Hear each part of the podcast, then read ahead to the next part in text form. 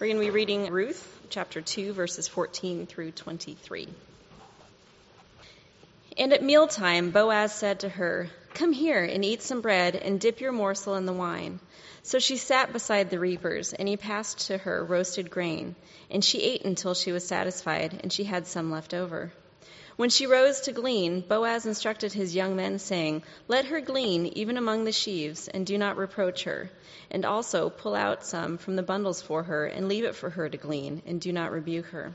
So she gleaned in the field until evening. Then she beat out what she had gleaned, and it was about an ephah of barley. And she took it up and went into the city. Her mother in law saw what she had gleaned. She also brought out and gave her what food she had left over after being satisfied. And her mother in law said to her, Where did you glean today? And where have you worked? Blessed be the man who took notice of you. So she told her mother in law with whom she had worked and said, The man's name with whom I work today is Boaz. And Naomi said to her daughter in law, May he be blessed by the Lord, whose kindness has not forsaken the living or the dead. Naomi also said to her, The man is a close relative of ours, one of our redeemers.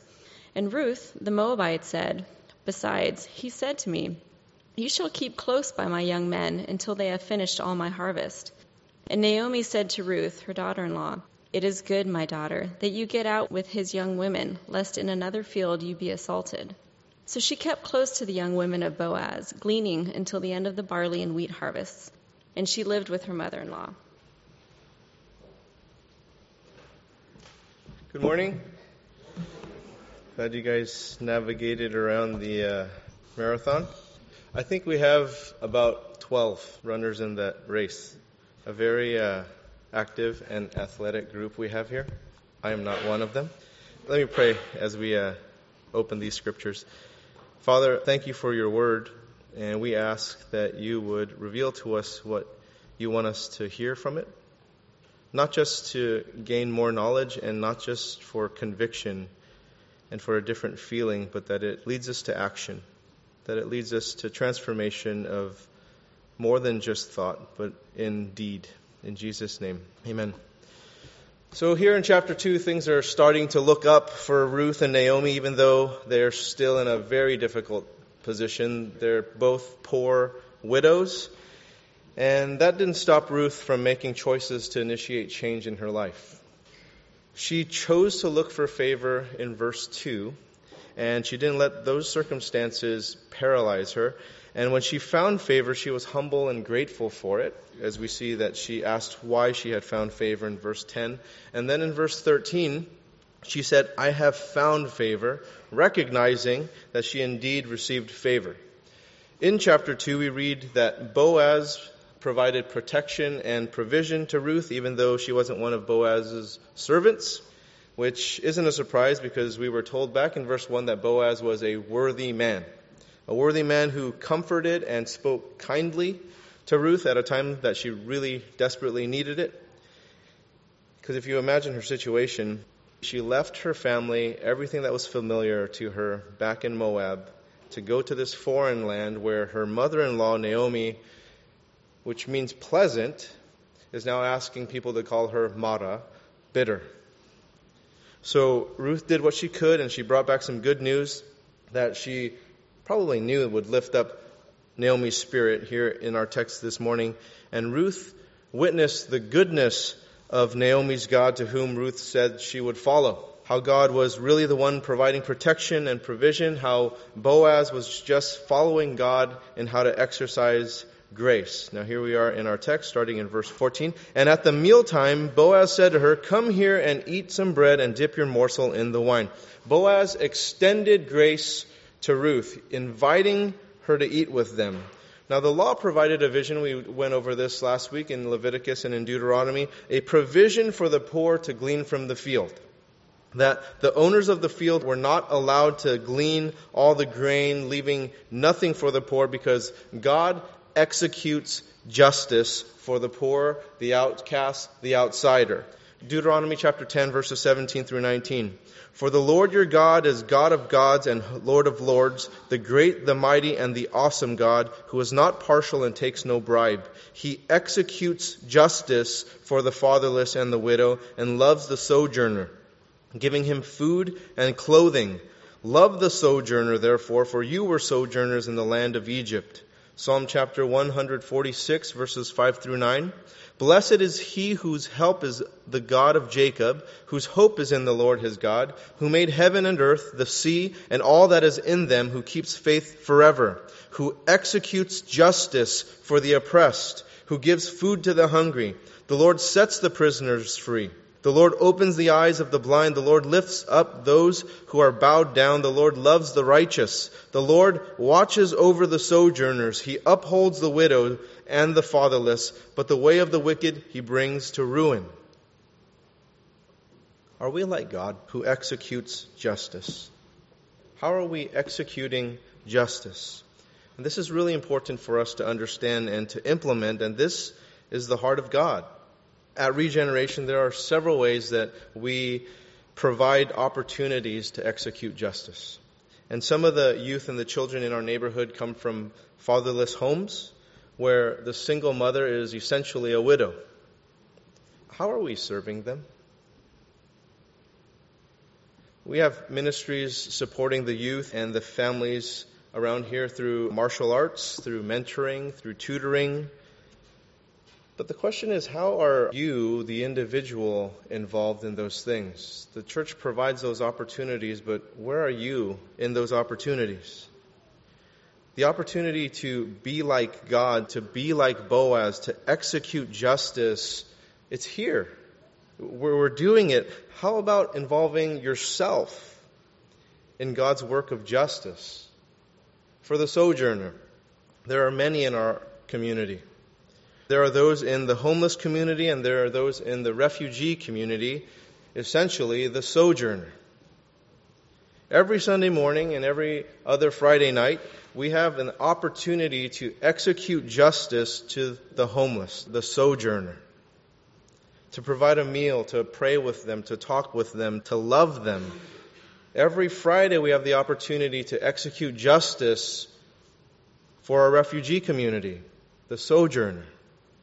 Every Friday afternoon, we help them with English classes and job training. Every Saturday morning, we have citizenship classes with them. How about involving yourself personally, you, not just the idea that you belong to a church that does this, in God's execution of justice? To execute justice is in God's character. Is it in us? I think it's in us as a collaborative, as a community, because I know that we believe in this in theory and that we talk about it all the time. But how about doing it in action, all of us? Not just depending on the church to do it for us or those few individuals that have a real passion for those things, but to execute justice, not just philosophize about it and to just think about it, but actually do it. Micah 6 8 he has told you, O man, what is good and what the Lord requires of you, but to do justice, not think about it. To do justice and to love kindness and to walk humbly with your God. We are to execute justice, as Boaz did, and do others know we are people of justice and kindness, as Ruth found that out about Boaz? Boaz was a person reflecting God's grace, God's justice. Are we doing this? Does grace, justice, kindness flow naturally from us? Is it within our character to be a reflection of God's character? Because if it isn't, how will people see an invisible God through his children if his children aren't reflecting who he is? John chapter 13, verses 34 and 35, Jesus said, A new commandment I give to you, that you love one another just as I have loved you. You also are to love one another. By this, all people will know that you are my disciples. If you have love for one another, how else will people know? How will people know the love, grace, justice, kindness of God if not through his followers, through his disciples? We are to be like Boaz. And you notice what Boaz did. Boaz went beyond the provision of the law. He told Ruth to stay in the field, to stay close to his young women in verse 8. He told her to focus on gleaning the grain so that when she got thirsty, just go and drink what the young men have already drawn. Don't worry about that task and spend your time doing that task. You spend your time gleaning grain and not worrying about water. Verse 9. And he invited Ruth to partake in their meal. Verse 14. Come here and eat some bread and dip your morsel in the wine.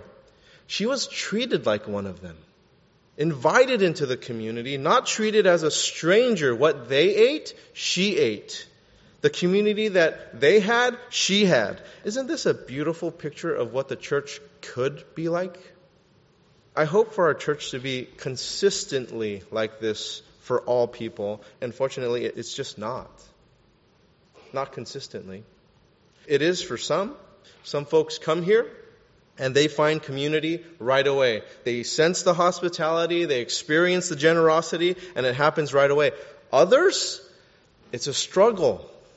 It's a struggle to fit in. It's a struggle to find connection. It's a struggle to build intimacy. I need to ask all of you to pray for us.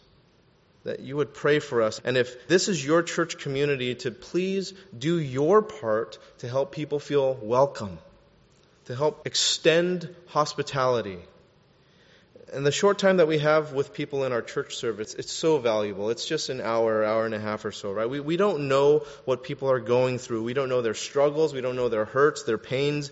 But there are reasons why they're here. There is a reason why people are here. And whatever that reason is, we need to do our part to invite them into our community, to come here and eat some bread and dip your morsel in the wine to let them know that you are no longer a stranger. You are amongst friends, you are amongst family, that kindness and hospitality and generosity has been extended to them as we reflect the heart of God to one another.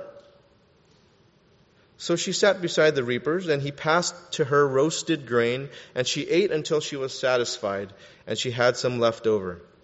I don't know about you, but I love leftovers. I don't like your leftovers, so don't start like bringing me your doggy bag. I'm a total germaphobe. But I purposely overorder so that I can have leftovers. Purposely. Like people are wondering, like you have three young children, and uh, how are you going to eat like ten dishes? They don't understand. This is like for the next day. So last week, my family went to a Szechuan restaurant, which Sherry recommended to me, by the way. And for those of you who don't know what Szechuan food is, it's Southwest Chinese food right? So what Tex-Mex is to American, Szechuan is to Chinese. That's how it is, right? So really bold flavors, right? It's just like a lot of pop and, and known for its spiciness, and that's what it is. So good. So I ordered with leftovers in mind.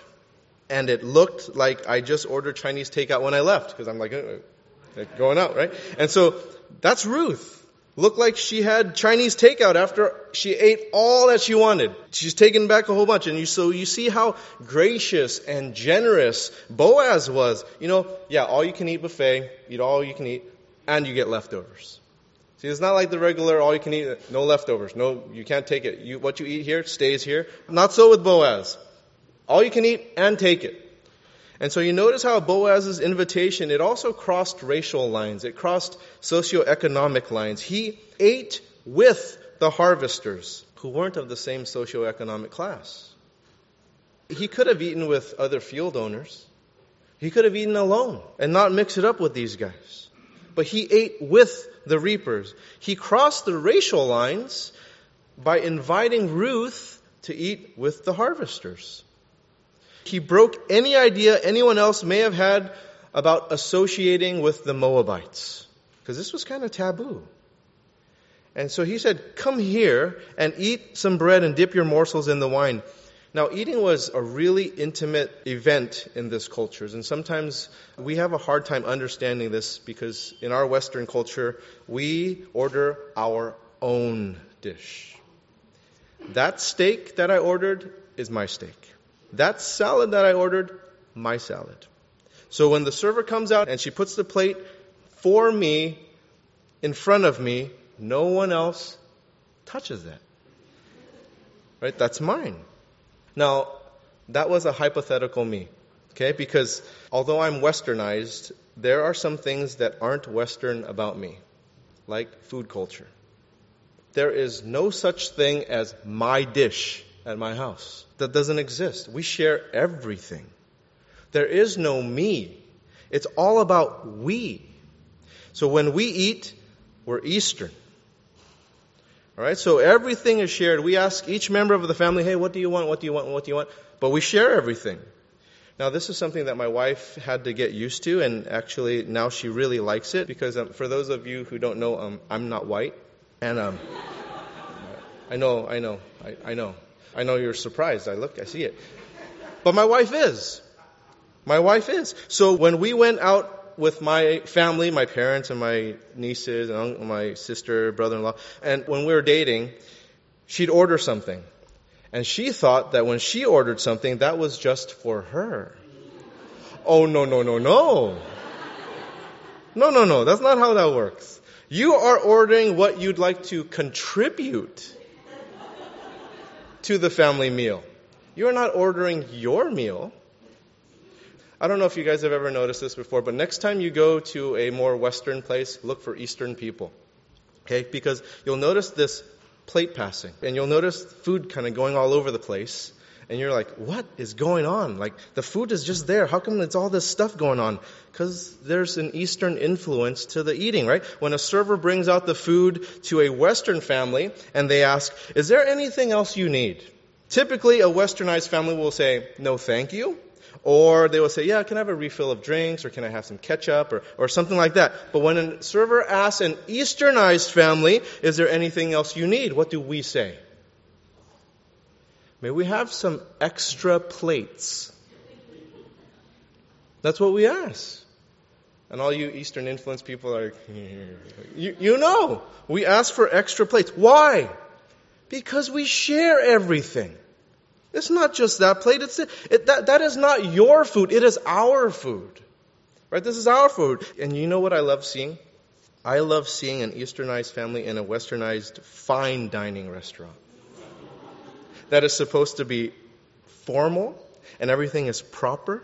Everyone's dishes in front of them. But we don't care.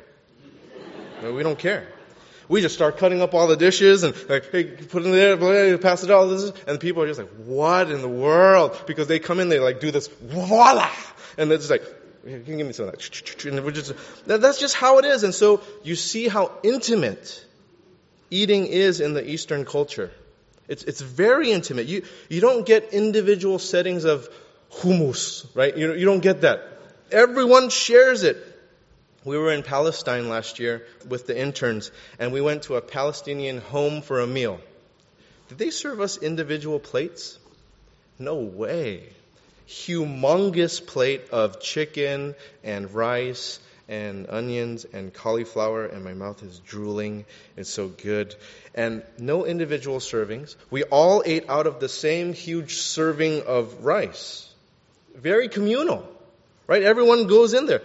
Have you ever had hot pot? Hot pot's an Asian thing, right? Boiling broth in the middle of the table. People put their veggies in there and their meats in there and their noodles, all the stuff. They use their chopsticks, and everything's communal. Everything's in the same pot. Ew. For you germaphobes, this is going to be hard for you to swallow, right? Sw- swallow everyone's chopsticks. That whole table. Everyone put their mouths in their food and they get their food and put it in there. It's just a, put it in the sauce and we, saliva is all mixed up in that soup, yo. It's like, I can't do hot pot outside of family. I cannot. I will not. That's just too much other people spit. I can't do it. But that's the Eastern culture. Everything's all mixed up. We're all sharing everything. You know, it's all mixed up there. And so you see how Boaz was a bridge to connect Ruth to his community in this really intimate setting of sharing food. That's our opportunity. We are to be a bridge, connecting people to God, connecting people to our church, building intimacy, trust, relationships, creating that space to do that. And food is a great way to do it. Food is a great connector. So we have this Passover meal coming this Friday. You're invited. You're all invited. So please come here and eat some bread and dip your morsel in the wine. You're all invited. And it's going to be a great night of community. It's going to be a great night of connecting. We are to bridge for people who feel disconnected so that they no longer feel separated. We are to include them, to invite them, to strengthen the connection between God and an individual and that individual to the community. Ruth was a stranger. Ruth was a foreigner, a person of a, a different race, a different ethnicity, but was welcomed into the community by Boaz. He invited her to be part of his community. The Bible breaks racial, socioeconomic barriers within people, between people. And when people use the Bible to defend their racism, their classism, their sexism, their ageism, whatever ism there is, they are misinterpreting the Bible. Look at Ruth. Look at Ruth.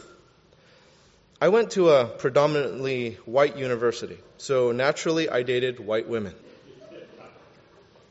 So while I was working there, one of my bosses told me I was in sin because I dated white women. And he used the Bible to back up his claim. Broke out Deuteronomy chapter 7, verses 1 through 3. Let me read that to you. When the Lord your God brings you into the land that you are entering to take possession of it, and clears away many nations before you, the Hittites, the Girgashites, the Amorites, the Canaanites, the Perizzites, and Hivites, and the Jebusites, seven nations more numerous and mightier than you, and when the Lord your God gives them over to you and you defeat them, then you must devote them to complete destruction. You shall make no covenant with them and show no mercy to them. You shall not intermarry with them, giving your daughters to their sons or taking their daughters for your sons. So he told me and the girl I was dating that we needed to stick to our own races because we're only to seek marriage within our own races. So I thought to myself, bummer. Because I only knew of like one Chinese girl in the whole university. And she was already in a serious dating relationship with a white dude. I was like, it's like, what am I going to do? Then I thought, man, you're, you're crazy. Because we're all descendants of Noah anyway. Like, so, aren't we all the same? We're all the same. And I could have looked it up in the Bible and just kind of read the next verse. Deuteronomy chapter 7 verse 4. For they would turn away your sons from following me to serve other gods. That's the reason why not to intermarry. It had nothing to do with race. It had nothing to do with ethnicity. It was because a non-believer within those seven kind of larger groups would turn away a believer from following God. This wasn't a racial issue. This was a theological issue. But people have attempted to defend their racism with biblical texts such as this. But if we read them within context, it's not defending racism at all. You just forgot the fourth verse. Paul addressed my uh, collegiate logic about being descendants of Noah in Acts chapter 17, verse 26. Luke wrote this, uh, what Paul said. And he made from one man every nation of mankind to live on the face of the earth. You get that? Paul proclaimed that we are all descended from Adam through Noah, and that there is one God who created all of us. So the issues of race, color, ethnicity, discrimination is not defended in the Bible. The issue that God has is one of another's influence pulling away the people of God from Him. Where our heart towards God is pulled away towards idolatrous things. And the gospel transcends all racial lines. Look at Ruth. Isn't it happening here? It's happening in the book of Ruth. Doesn't Boaz marry her? If you guys didn't know, sorry, I spoiled the end. She's a Moabite. They're not the same ethnicity. And he's not a lawbreaker. He is a worthy man. He married her because she loved God. And it didn't matter what her race was. Verses 15 and 16. So when she rose to glean, Boaz instructed his young men, saying, Let her glean even among the sheaves, and do not reproach her. And also pull out some from the bundles for her, and leave it for her to glean, and do not rebuke her. Ruth experienced what Paul wrote about God in Ephesians chapter 3, verse 20. Him who is able to do far more abundantly than all that we ask or think. Boaz was being like God. He did far more abundantly than what Ruth asked for or thought of. But you notice what Boaz didn't do. He didn't say, Ruth, you don't have to glean anymore. You're done. Don't worry, I'm going to provide for everything. I'll get my workers to glean for you and for Naomi. And I'll have them even roast it, and they'll even drop it in your mouth. They'll come with the leaves and just fan you. You just lie down and lounge. You wake up and just open your mouth like a baby bird and they'll be like a mama bird. They just drop the grains in your mouth, and we'll just do that for you. You don't have to do a thing. See, Boaz was like God. God still wants us to glean, to put forth effort. He doesn't want to rob us of our dignity. He doesn't want to rob us of our free will to make choices. He doesn't want to rob us of exercising and demonstrating our true character. Because how can we prove what our character is if everything is given to us? How can we show our faithfulness? How can we show our loyalty? How can we show perseverance, love, if we don't have the opportunity to demonstrate those characteristics? So Ruth was given this opportunity to demonstrate her character just like you and I are now. God's not going to open your mouth. He doesn't do that. Glean. Work. Put forth the effort. Do your thing. Make choices. God gives us those opportunities to, to test our character, for us to demonstrate our true character. But God does far more abundantly than what we ask or think, just as Boaz did. Boaz didn't do everything for Ruth, but you look at what Boaz did do for Ruth. Verse 15 let her glean among the sheaves and do not reproach her. And also pull out some from the bundles for her and leave it for her to glean and do not rebuke her. He told his young men, don't give her a hard time or put her down by ridiculing her or embarrassing her or talking to her because I know she's a Moabite, but you guys don't give her a hard time for that. Don't reprimand her if she gleans further in from among the sheaves than what the law required. I know the law says that it's on the outer side, but if she comes in, that's fine. Leave her alone. In fact, make it so that she's more proficient at gleaning. You guys set that stuff out for her. Pull some from those bundles and leave that for her. How welcoming are we? Or do we just put up barriers and barriers on how to get into our community? Before you get in here, you got to clean up. You got to smell right, and you got to dress right. You got to stop smoking, and you got to stop sleeping around. We have this laundry list of to dos before we even let people in. How do we treat other people here? Are we making it easier? Are we making it more efficient for them for whatever effort they put out? Great. Good.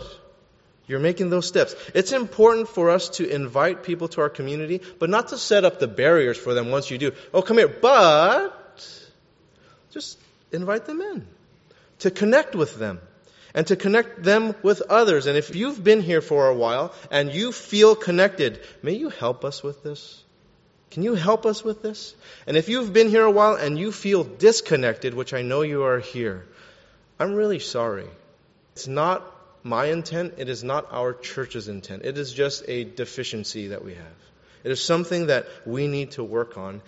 So, something I'm asking of you. Could you let me, can you let somebody in the church know how we can do better. How you felt because someone did something or did not do something. Can you give us that feedback so that we can learn?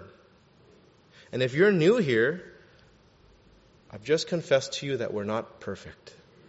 We're far from it. We have a desire to do better. We want to do better. And we are really blessed that you are here. Thank you for coming. I know it wasn't easy with the marathon stuff going on. And I'm recruiting you to help us, to help us figure out this deficiency, to share with us, you know, I felt really welcomed when you guys did this. I don't feel welcome when you guys did this other thing, though. And as children of God, having a connection to God, let's ask God together to lead us in this. We have prayer meetings every Sunday at 5 o'clock before the evening service. And I'm asking you guys to help us with this, to pray to God about this, because God has given us a lot. He has blessed us with a lot. And He's given us the dignity to take this opportunity to demonstrate our character to be welcoming and hospitable and loving. And He's given us so much. There's so much for us to glean, but we still need to do so much work. So look for that person that you've never met before. Pray that God would lead you to a person who is in need of prayer, who is in need of a listening ear, who is in need of a hopeful word. Pray for that. Verse 17 So she gleaned in the field until evening. Then she beat out what she had gleaned, and it was about an ephah of barley. So here Ruth demonstrated her character again. Back in verse 7, the foreman told Boaz that Ruth continued from early morning until now except for a short rest. So no change in her character to work hard, to persevere, to keep to her word. And then in here in verse 17, she gleaned in the field until evening. She still worked long hours.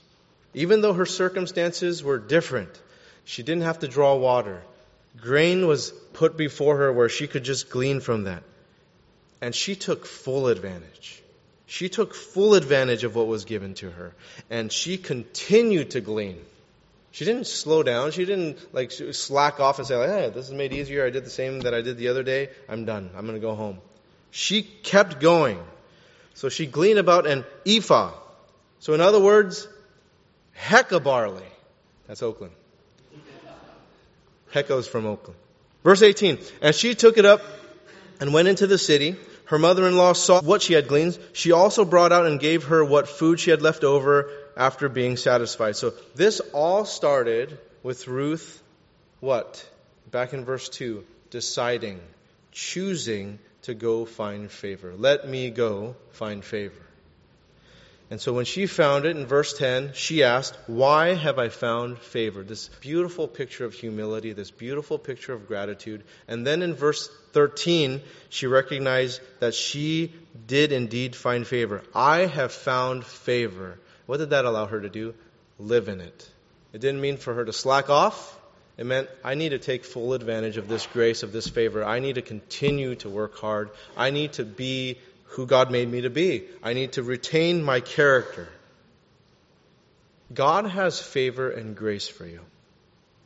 I know that it may not always feel like it, but it is there. It is there. So will you be like Ruth? choosing to find favor, like she did in verse 2. Let me go find favor because God's grace is abundant for you. He's not like rationing that out, like, hmm, just a G out of grace today. Just, that's it. That's all you get. It's abundant, it's overflowing, but at the same time, He won't rob us of demonstrating our character, of preserving our dignity of making choices even though his favor is overflowing. Ruth showed Naomi what she gleaned. She came back and, and then she, she bought the Chinese takeout, right? Because not only did she bring back the raw food, the ephah of grain that would feed them for days, she also brought the ready to eat food so that they wouldn't have to cook that night. Isn't that great when you don't have to cook? It's a great thing. You see this? This is, it's biblical. Because you, don't have to do as many dishes. Like, I don't have to, oh, just the plates. That's it. We don't have to do the pots. We don't have to do all that other stuff. Mixing bowls. We don't have to do any of that. Everything's, it's a good deal. And further insight into Ruth's character. She didn't bring back the Chinese takeout for herself.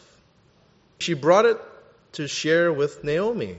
She wasn't selfish. She wasn't greedy. no, no, no, no. That stuff you have to cook this was made. I'm going to eat this. This roasted stuff, this was for me. She's, looking out for Naomi. She's really generous here. Verses 19 and 20. And her mother in law said to her, Where did you glean today? And where have you worked? Blessed be the man who took notice of you. So, so she told her mother in law with whom she had worked and said, The man's name with whom I work today is Boaz. And Naomi said to her daughter in law, May he be blessed by the Lord, whose kindness has not been forsaken, uh, who has not forsaken the living or the dead.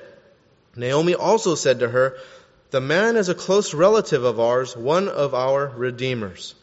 Do you sense Naomi's kind of excitement here? She used to be bitter. Right now, she's more of like a mother in law inquisitive. Hmm, Boaz. Hmm, where'd you work today? Oh, it's more like that, right? And there's this word again, chesed, kindness. Again, that we talked about in Ruth chapter 1 several weeks ago. God's goodness, His faithfulness, His mercifulness, His loving kindness, which is evidenced in Boaz. And in verse 20, Naomi told Ruth that Boaz is one of their redeemers, which we will get into next time when we talk about chapter 3. Verse 21. And Ruth the Moabite said, Besides, he said to me, You shall keep close by my young men until they have finished all my harvest. So Ruth shared with Naomi that, you know what? We have some stability.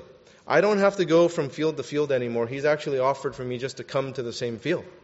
So we don't have to worry about kind of where our next meals are going to come from. Verse 22. And Naomi said to Ruth, her daughter-in-law, It is good, my daughter, that you go out with his young women, lest in another field you will be assaulted. So Naomi recognized that not only does Ruth have this stability of provision, but she also had protection. She also said to Ruth to stick close to the young women, which is also something that Boaz told her.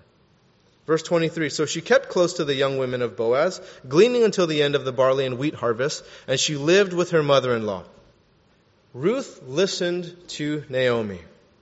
And how many people would benefit by submitting themselves to the wisdom of people who have walked longer with God? How many people make poor decisions because they don't listen, seek, and implement the wisdom of people who have feared God longer? So many foolish decisions could be different if impulsive passions didn't rule an individual, and if the individual would follow the advice of those who have followed God longer than they have. And here we continue to read about Ruth's character a woman who listened to the counsel of those wiser than her, who worked hard, who persisted, who stuck to her word. At the end of chapter 1, what did we find?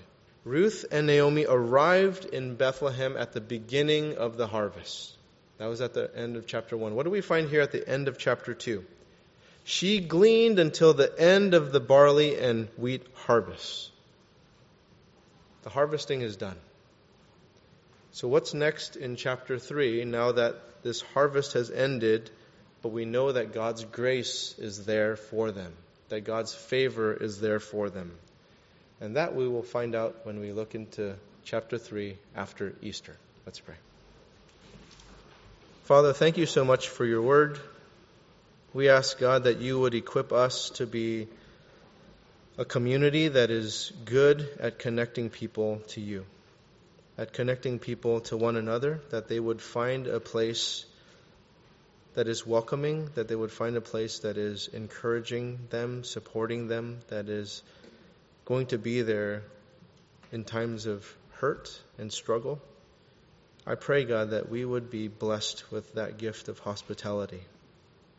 I ask God that for anyone hurting here, Lord, that you would give them the courage to extend themselves to, to make things a little more simple for us, as uh, we are deficient in some senses as to how to go about that. So, Lord, may you give us that sensitivity this afternoon. In Jesus' name, amen.